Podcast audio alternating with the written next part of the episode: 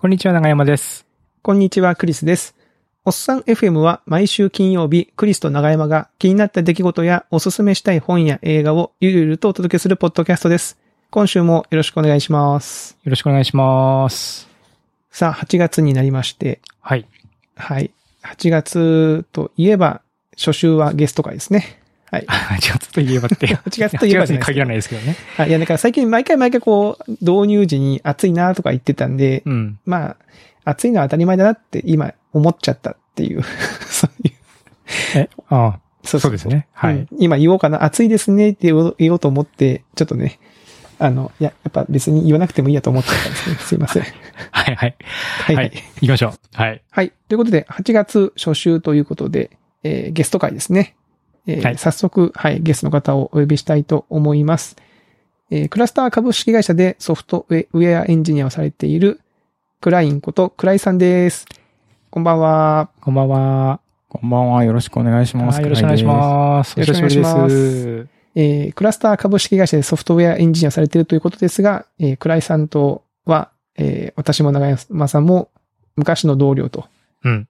いうことで、お久しぶりです。お久しぶりです。まあ、同僚というか、お二人とも上司だったことがある というのを思い出して、ちょっとドキドキしています。そうですね。そう。あ、そうか。確かに。上司、上司というか、まあ一応マネージャーみたいな。リーダーマネージャーみたいなね。はい。いやー、懐かしいですね。もうあっという間にもう8年とかですからね。そんなに？そうか。うん。だいぶ、あ、そんな経つか？まあそれそうだよな。僕があってフリーランスになってからだいぶ経つもんな。なんかもうインターネットができてね、その発言とかをツイッターとかで見てるから、うん。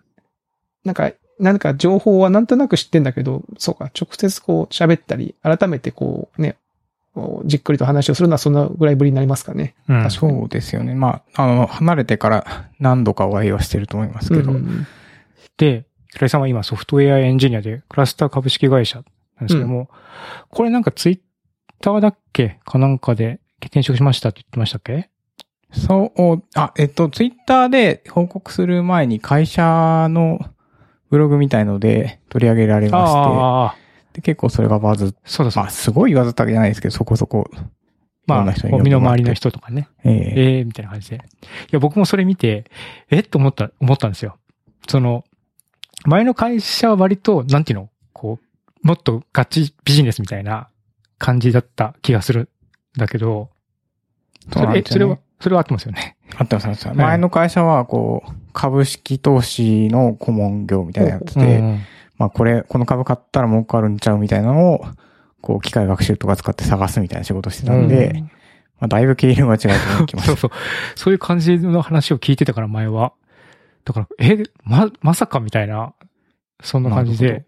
いや、まあ自分自身でもまあ、そういう、まあ 2C に戻ってこれるか不安な中転職活動してたんですけど、うんうん。まあどうにかうまいこと戻ってこれて、まあハテナ以来だったんで、それこそ8年ぶりぐらいの、まあ 2C 業界に来たって感じですね。うんそれはどういう、その、え、その、他にも、その 2C でそもそも転職をしようっていうのがまずあった。それともクラスターが先にあったって感じなんですか？まあ割とクラスターが先にあったっていう感じで、うんうん。まあその、クラスターっていうのはその、3D 空間で、まあ空間を作ってアップロードするとみんなで一緒に遊べるみたいなサービあ、そう、ス。クラスターの説明をまず、あ、そうですね。そうですよね。すいませんね。そうですね。いきなりクラスター、クラスターって言うと何の話やっていう話ですからね。えっ、と、クラスターっていうのは、まあサービス名でもあるんですけれども、バーチャル SNS を標榜していて、うんまあ 3D 空間を Unity で作って、そのサービスの、まあ、空間にアップロードすると、まあみんなでアバターでその空間に入っては一緒に遊べるみたいなサービス。え自分でお部屋をつ、だからデザイン、お部屋っていうかその空間をデザインして、で、そこにみんなで遊、そこにみんなで行けるっていうことな。そうですね。それが多分大きいところで、うんまあ僕も最初それで初めて使って、こう、古い友人っていうかもう70代ぐらいの知り合いなんですけど、が作ったインスタレーションをうん 3D 空間に再現したいっていうので初めて、そのクラスターの空間を作ってみて、おえ、それをなんかその 3D ソフトとかでこう、モデリンそうですね。グしてみたいな？ユニティで作るのが基本なんですけど、うんうんで、モデリングはブレンダーとか使ってみたりとかして、で、アップロードして、こう、インスタレーションを札幌のインスタレーションだったんですけど、札幌に行かなくても見れるぜみたいなのを作ってみたら、こうめちゃくちゃ面白くて、あ、やっぱりこう 2C のサービス作るの楽しいよなっていうのを思い出してしまい、あーなるほどね。そこでこう、原体験というか。そうなんですよ。あ、じゃあそこの、その活動自体はもう趣趣味というか、その人をこうサポートするので、そうですね。その時はもう全然趣味で、うん。まあ、ちょうどもう去年の夏ぐらいだったんで、コロナは始まっていてとかもう、まあ、全国的に移動あんまりしないでねって感じだったんで、まあ、札幌でインターレーションやってるけど、大阪に住んでる自分としては見に行けないから、まあ、少なくとも家族では行けないので、うん一人で行ってきて、採寸とか映像のファイルもらったりとか交渉して、こう、3D 空間で再現してもいいですかみたいな話から、こう、クラスターを使うようになったっていう感じですうね。んおーそう、僕も何回か、その、使ったことがあって、あありがとうございますあ。の、そうなんですよね。普通にこう空間に行って、えっ、と、そこでこうおしゃべりしたり、僕が行ったのはなんか勉強会でプレゼンしてるのをみんなで聞いてリアクションしたりとか、するみたいな。のをうんうん。やったりとか、まあいろんな遊び方が多分あるんだと思うんだけど、ううんん。僕はその勉強会みたいなので何回か参加したことありますね。結構あの、特にコロナになってからは勉強会で使ってもらえるケースとかも増えていて、うんまああの、もともとどちらかというとそっちのサービスから始まった感じもあって、その講演会だったり、まああるいはバーチャルライブとかをうん主催する人向けにサービスを提供して、まあ見たい人はその中にアバターで入れるっていう感じで始まったんですけど、そのなんていうか会場をアップロードするとか、まあ好きな景色を作ってアップロードするっていうのも解放されてきて、うん。まあ、ただの、こう、イベントを見るプラットフォームではなくなってきたって感じですね。うん。じゃあそこにこう仲間内で集ってワイワイするとか。え、みんな何してんの？そこで。ね、それ結構面白いところで、う 3D ん空間に来て何すんだよっていうのは結構疑問だと思うんですけど、うんうんまあ、一つにはゲームもあって、うん。まあプログラミングができる空間にな、まあ、作り手は、ある程度のプログラミングができるので、その空間の中で、うんうん。まあ、ゲームっぽい空間を作ってくださってるユーザーさんもいるので、そこでゲームしてるケースもありますし、オリその流通してるゲームじゃなくてオリジナルのゲームをその中に展開するってこと？そうですそうです。ああ、すごい。とか、あとまあ、そその、オリジナルではないかもしれないけど、そのカードゲームをそこで実装してる人とかもいなるほど、なてる、ほど、なるほど。なんかブラックジャックができる台があるとか、まあ、そこで好きなアバターで入ってできるっていう体験は結構面白そうだなと思いますよね。うん。まあ、あとやっぱその空間に入っておしゃべりをしてる、まあ、それこそまあ SNS というか、チャットルーム的に使ってる方も結構いて、なかなか面白いし、まあ、僕の感じたところだとなんか初期インターネットみたいなのをすごい感じていて、あこうみんな HTML 書いて頑張ってアップロードしてたっていうのと、こう Unity で世界を作ってアップロードしてるのが似てるし、こう特に用はないんだけど掲示板にいてチャットしてるみたいな。いう感じも昔に似てるなと思って見てでますね。僕こんなん作ったんで遊びに来てくださいとかそういうのがこそううなんですよ。あって、なるほど。ホームホームページ作ったからリンク貼ってくださいみたいな。本当そういう感じなんですよね。ワールド作ったんで見に来てくださいみたいな。へえ、そのワールドは Unity で作るんですか？そうですね。基本ユニ、基本っていうか今、今は Unity でしか作れないですね。まあ、ただ Unity 自体はまあ、オーサリングツールっていうか、そこにいろんなものをインポートすることができるので、うんうんまあ、いろんなツールで作ったものを一旦 Unity にまとめてもらうって感じですね。いや、今ちょうどうちの長男があの、パソコン使って Unity での勉強してるんですよ。え、すごい。え、せっ今。そんなな状態？おいくつでしたっけ？高1です。へえ。いや、なんか、、あの、ゲームを作ってみたいっていうんで、まあ、うん Unity だったら別にね、あの、む無料でダウンロードして、うん、あ確かに。本読んで勉強してみたらって言って、うんうんうん。で、なんかせっせと Mac を触りながら、英語でなんとかかんとかがエンプティとか言ってるっていうのを聞いて、あ、そういうのあるよなって思いながら、聞かれてもわかんないから、うーん、つって、なんか、調べてみたら、そのググ、ググって調べたらとか、その調べ方だけ教えて、うんうんはい、割と放置してますけど。まあ教えて、教えておきますよ。じゃあ今度、クラスターでワールド。あ、うんぜひぜひ、あの、作ったのをそこで公開できるので、まあ、何でもかんでも Unity なら OK ってわけじゃないんですけど、うんでもかなり Unity で作ったものなら自由度高くアップロードできるんじゃないかなと思いますね。えー、面白い。えーえ、いわゆる VR みたいな感じで、そのヘッドセットみたいなのくっつけてそうですね。それが一番体験としては楽しい。のもできるのが一番本流というか。うんええただ、モバイルでもできるので、iPhone でもいいし、Android でもできる。空間に入って、こう、なんていうか、疑似的なコントローラーで操作してみたいなことができるのは結構売りですねうん。強いと、強い売りだと思っていて、確かにスマホでできるのはいいですね。敷居がだいぶ低い。ううんうんん。その 3D 空間で遊ぶっていうとやっぱ VR のイメージが強いし、実際それで楽しんでもらいたいんですけど、とはいえ、VR ヘッドセット、まあ、高いし、こうんう、管理もめんどくさいので、そうなんだよね。場所なんか定着しない中で、モバイルでもできますっていうのは結構強い売りだなと思ってますね。いや、面白い。えー、そうそう。で、話を戻すと、そのクラスターにインスタレーションをバーチャルの中で展開するっていうのをサポートしてたら、面白いなとなって。そうですね。もうなんか、本来好きだったインターネットでやりたいことってこういうことだったんじゃないかみたいなのを、まあコロナ禍でこう、なんていうか、考え込む時間も多かったので、確かにね。なるほどみんな言うね。そこなん。か原点に帰った仕事をすべきかなみたいな気持ちで、こう、転職活動を始めたって感じですね。あまあ、年齢的にもね。そうですね。で、まあ、ありがたいことに、こう、クラスターの中にですね、あの、ハテナインターン時代の同期がいまして、うんうん。のあそうなのいるいる。そうなんですよ。遠峰さんっていう、あそうか。はいはいはい。カミネ君。うん。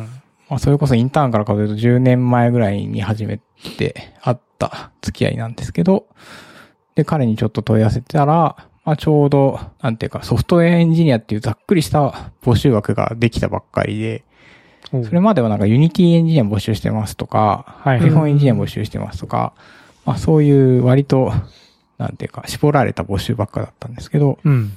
ソフトウェアエンジニアでって書かれてると、おこれなら僕も応募してもいいんじゃないのかな、みたいな。感じがありまして、応募したらなんかトントン拍子で進んでしまったっていう感じですね。なるほど。へー実際その応募するときはさ、どう、気持ち的にはどうだったの？その、あの、進んでしまったって今言いましたけど、結構こう、ノリノリで出したのか、まあどうかな、と、半分、半、半々ぐらいかな、の感じなのか、いいけるやろうって感じなのか、どう、どういう感じだったんですか？気持ち的に。全然浮かんないんじゃないかなと思あ、って。そういう感じだあ、そうなんだ。とりあえずこうなかった。うんリファラルだから、うんこう、相手はしてくれるだろうけど、うん。はいはいはい。まあ、その、尖った、うん、尖った専門知識はどっちかっていうとデータ分析とかなので、うん。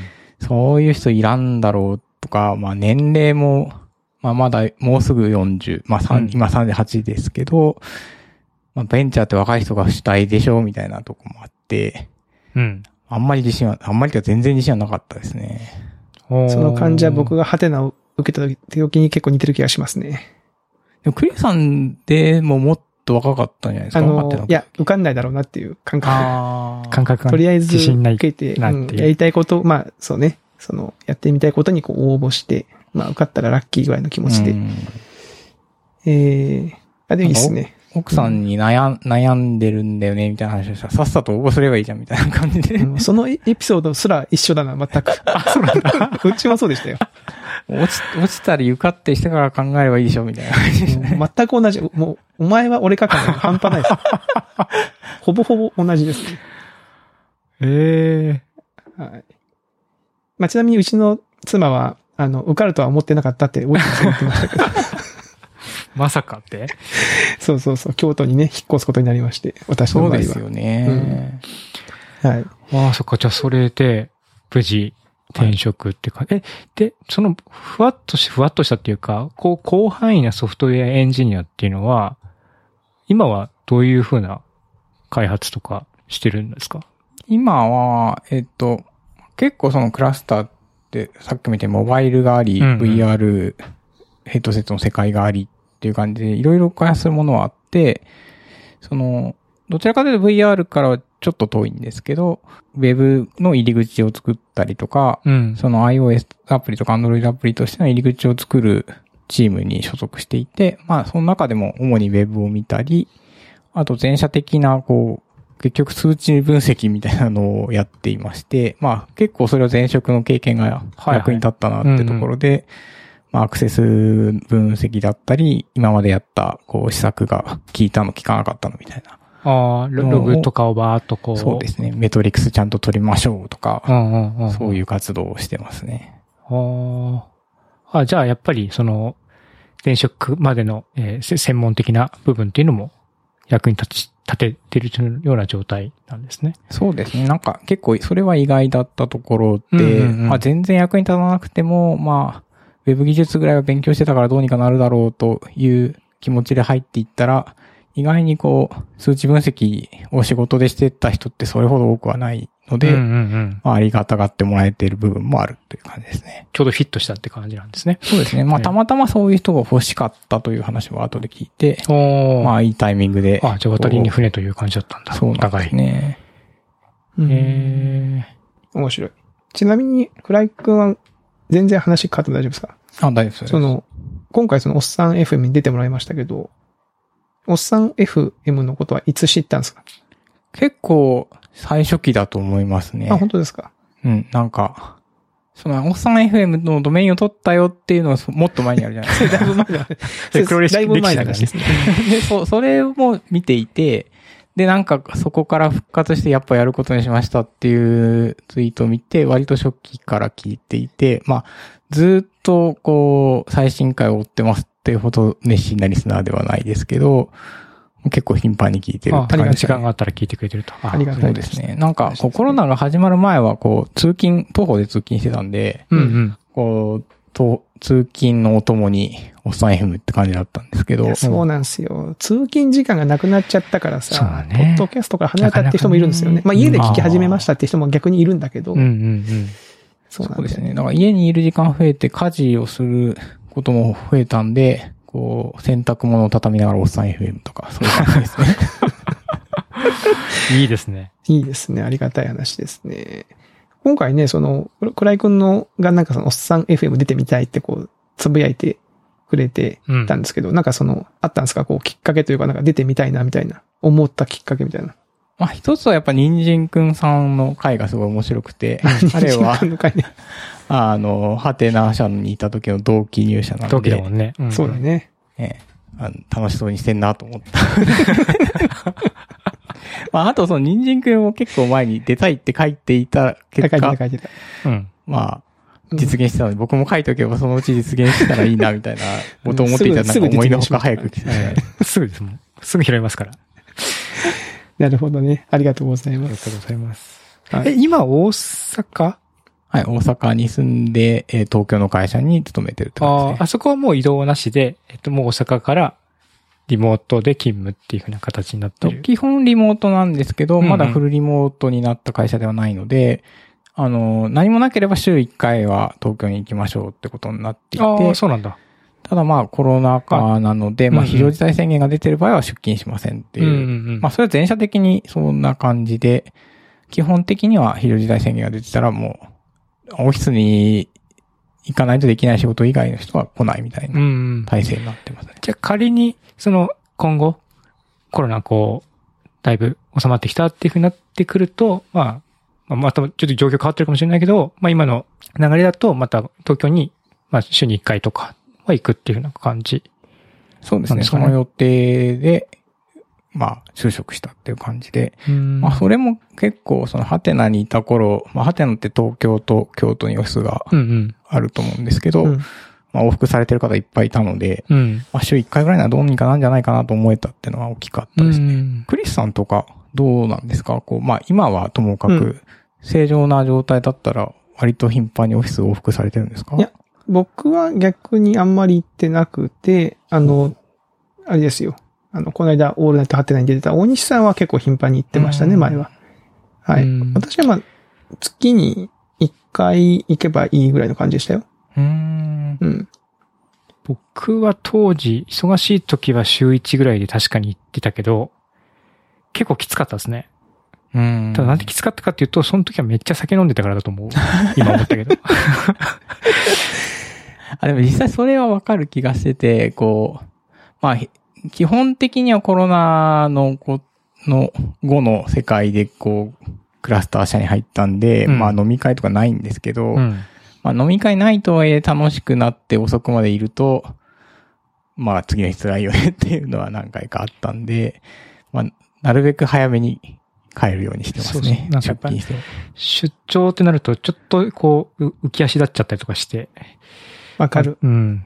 なんかね、人とあ夜ね、予定入れたりとか。そうそうそう。うん。せっかくだからっていう、こう、エクスキューズをつけて、なんか、ついついみたいなのがあって、それで、なんか次の日疲れて帰ってきても疲れたみたいな感じで、なんか今月めっちゃ疲れてんな、みたいなことうんはありましたね。で、うんホテルに泊まるとね、ちょっと慣れないベッドだと疲れが取れないとかそういうのもね、うんあったりとかして。ありますよね。だから、こう、日帰りより泊まっていろいろこなしてきた方が楽かなと最初思ってたんですけど、まあ何回かやった結果、日帰りで行ってきてしまう方が楽っていうのが。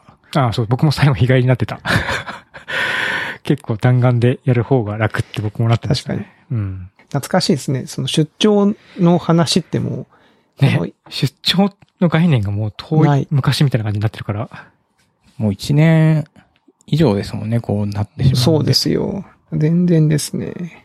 うへん。ーじゃあ、そうか。じゃあ大阪は、大阪はなんで大阪なんだっけ？えっと、まあ前職が大阪だったんで大阪に引っ越してきたんですけど、まあ札幌から引っ越してきたんですが。そうだよね。その前札幌だったもんね。ええまあ、なんでそ、そこから離れないかっていうと、やっぱ子供のことが大きくて、今、うんあの、上の子が小学3年生なんですけどもう3年生。大きくなったね。そうですよね、こう大きく、なったもんだよアテ。ナ離れる頃に生まれましたっていう話をして、ん。んそうだよね。そうだそうだ。3年生か。そう。うんうん。てか、それこそ生まれる直前ぐらいにクリスさんに、子供できるってどんな感じなんですかとか、こう、子供できるとこう、やりたいことできなくなったりしないですかみたいな相談をして、おそしたら、そしたらクリスさんが、いや、子供にそんな、子供のせいになんしてしたいことができないなんて言えないよって、申し訳ないし恥ずかしいでしょみたいなことを言われて、すごい、あ、そうだなって思った。おなんかいいこと今でも覚えてますね。いいこと言いましたね、クリスさそん。んなこと言ってましたが、言ってましたね。そんなこと言ってた、そんなこと言ってたが、まあでも、うんまあまあまあまあ、まあまあ、そうですよ。そりゃそう、恥ずかしいね、なんかね。え、うんクリスさん、え、なん、なんて言ったの？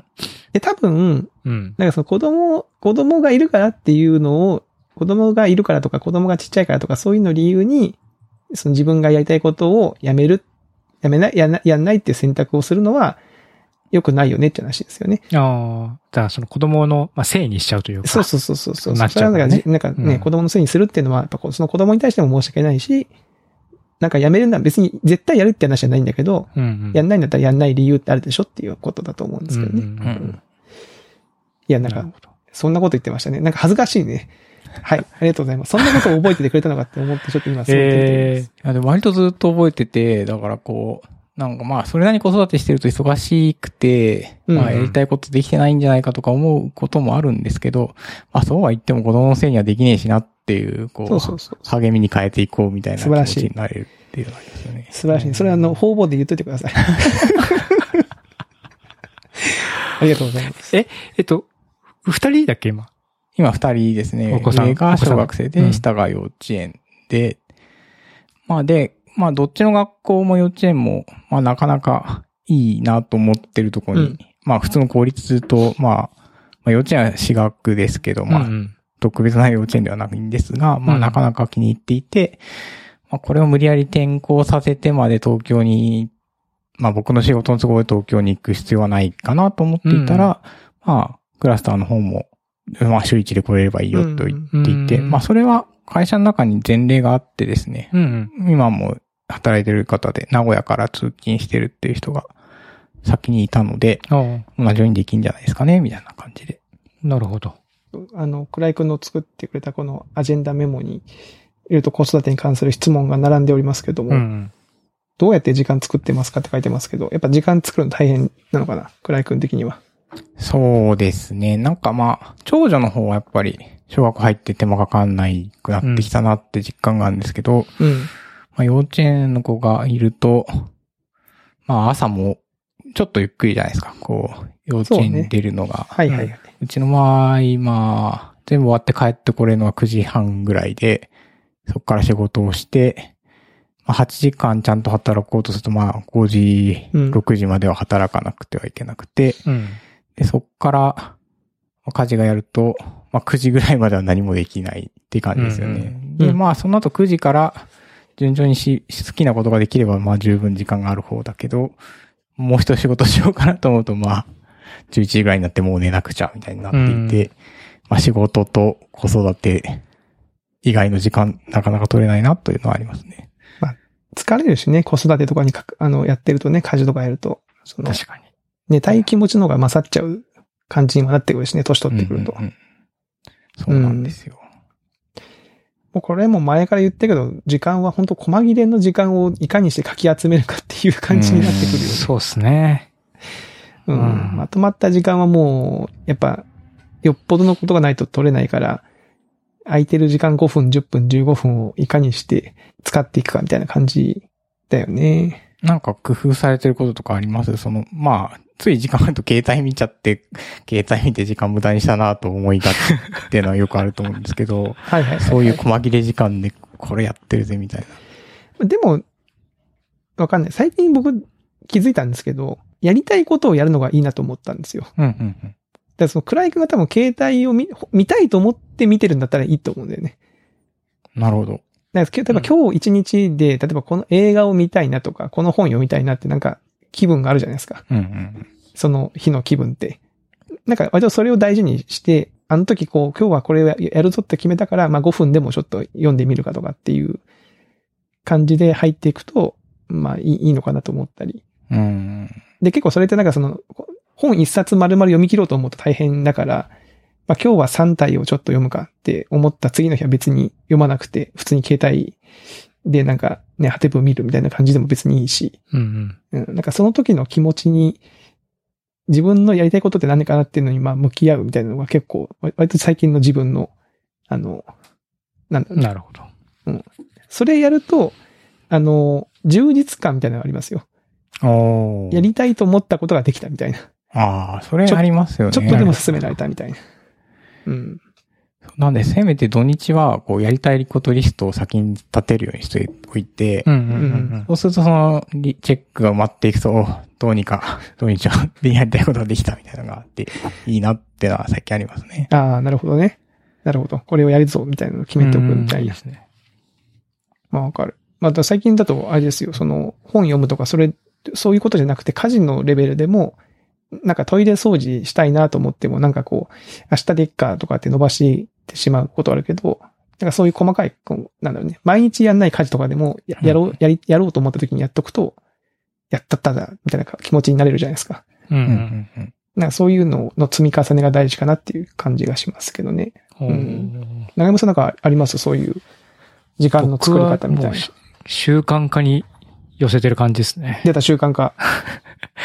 だ今は朝子供を送ってった、その足でジョギングをして帰ってきとか、まあ、寝る前の30分は英会話に使いとか、そういう感じ英会話も結構続いてますよ、長山さん。英会話そうですね、もう1年以上やってますね。まあ、でも30分ですけどね。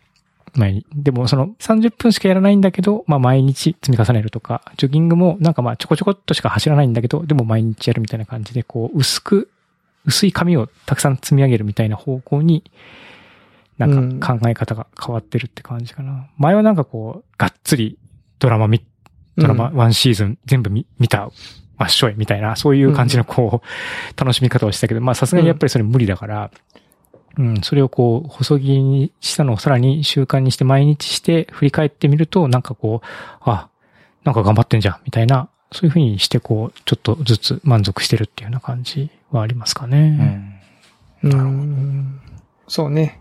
子供の年齢とかにもよりますよね。フライクもそうじゃない、その、やっぱ、幼稚園、まあ、もっとちっちゃい時もあっただろうし、その子供の成長のフェーズに合わせてなんかあるじゃないですか、その、できること、みたいな。そうですね。だからまあ、手がかからなくなるだろうという意味では、あと2年頑張れば、だいぶ、うんうん。こう幼稚園はあると手かからなくなると思うとこもあるし、こう、抱っこして可愛がってられるのも今のうちというそう気なんですよ。持ちもありますね。そう、もうどんどんでかくなっちゃうからね。うん。あっという間にね、もうお父さんはもう、なんか気持ち悪いから来ないでって言われ、言われるようになっちゃうから。あとあれよ、その、こ子供が、子供がいるから、子供と一緒にやるからこそできることがあると思ってて、うん僕は最近だと虫取り、昆虫採集、うんとかはうんあの、僕の方がちょっと楽しくなってきてますよああ、なるほどね。盛り上がってるんだ。盛り上がって、そのなんか、最初めんどくせえな、みたいな、その暑い中出てって、なんか虫取んなきゃいけねえのかと思う。なんだよと思ったけど、い今ね、子供が行きたいというか、行き始めたら、あ、なんかこうやって取ればいいのかとか、あ、ここに、ここにこういう虫がいるのかっていうのがこう楽しくなってきて、うんうん。で子供よりかもなんかそろそろちょっと虫取り行くかと、僕の方がこう刺さったりとかしてね。あでもこれってね、今しかできないから。あ、確かにね。うんいいな、それそうで。すね。まあ、それっぽいので言うと、あの、まあ、もう、近々、また行くんですけど、人形劇が結構面白くて、おー。まあ、人形劇ってなかなか大人だけで行かないので、うんうんこう幼稚園とかで、こう入ってたチラシを見て、その、結構大阪、京都って、こう人形劇の劇団がちゃんとある街で、京都ありますね。うん。大阪もあるんだ。その人形劇の人形ってあの結構デカめのやつ。上からこう、紐でつ、つってみたいな、やるやつなんで。かさはそこそこですけど、上から釣るやつじゃなくて、まあ手に、入れて、はまあめて手をやるやつ。入れて、そうですね、やつが多いけど、まあ、大阪で有名なのはクラルテさんってとこなんですけど、えー。まあ結構大きめの人形ですね。まああとなんていうか仕掛けがすごいよくできてて、なんか、演者さん二人しかいないのに、なんかキャラクターがいっぱい出てきて、うんうんうん。音楽も鳴って、どうやってんのこれみたいな、うんうんうんなんか素直な驚きもあるし、子供は本当に素直に、わーわーキャーキャー言いながら喜んで見てるんでう、なかなかいい体験だなと思ってますね。これは倉井くんそのうちあるね、人形劇自分でやり始める 世界線が。いいね。え、二人でできるんだ、でも人形劇。まあ、最、最低一人でもできるみたいですけどね。でも二人でも相当、なんていうか凝った演出がされていて、びっくりするんで、おすすめですえ、ね。長山さんはその一つの人形を二人で動かすのがすごいって話をししました、今。うん人形劇、劇自体をってこと？そう、劇自体を二人で回してるってことですよね。そうです、そうです。はいはいはいはい。その、ま、あれ、浄瑠璃みたいなやつ、人形浄瑠璃みたいなやつは一つの人形をなんか4人ぐらいの男の人がやるみたいなのがあるけど、まああれもあれってすごいなと思うけど。そうああれはあれで見、見に行きましたよ、この間。あ、そうなんだ。えあの、大ー、阪あれに補助が出ていて、へえ。こう、小学生だと、だいぶお安く、文楽を見に行けるみたいなのがああって、ああれもすごいよね。あれすごいですね。あれは本当にすごいなと思うんだけど、ただまあ、あれはまあなんか本当にこうなんていうかな、芸能の世界って感じだけど、その、二人で、そのコンパクトにだけ、コンパクトのちっちゃな世界を二人で展開できるっていうのは僕なんかすごく今めっちゃ興味を注ぎますね。かなり面白いし、なんか、凝ったその仕掛け、舞台の仕掛けがかなり面白いので。だから、ほら、お僕とクリスさんで人形劇でできるわけじゃないですか。そうそうそうそう。やります？で、人形劇ができるってことは脚本を自分で書けるわけだから、確かに。そしてゾンビ人形劇とかできるわけじゃないですか。長山さんとラジオドラマしたいんですよね。ああ、いいですね、ラジオドラマ。急になんだそれ。いや、で、人形劇を二人でやるんだったらラジオドラマってできるでしょ。まあできる、できるでしょうね。できるでしょあね。なんかそういうのやってみたいな、それも面白いなみたいな。おっさん FM ラジオドラマ化とあか、うん。いいですね。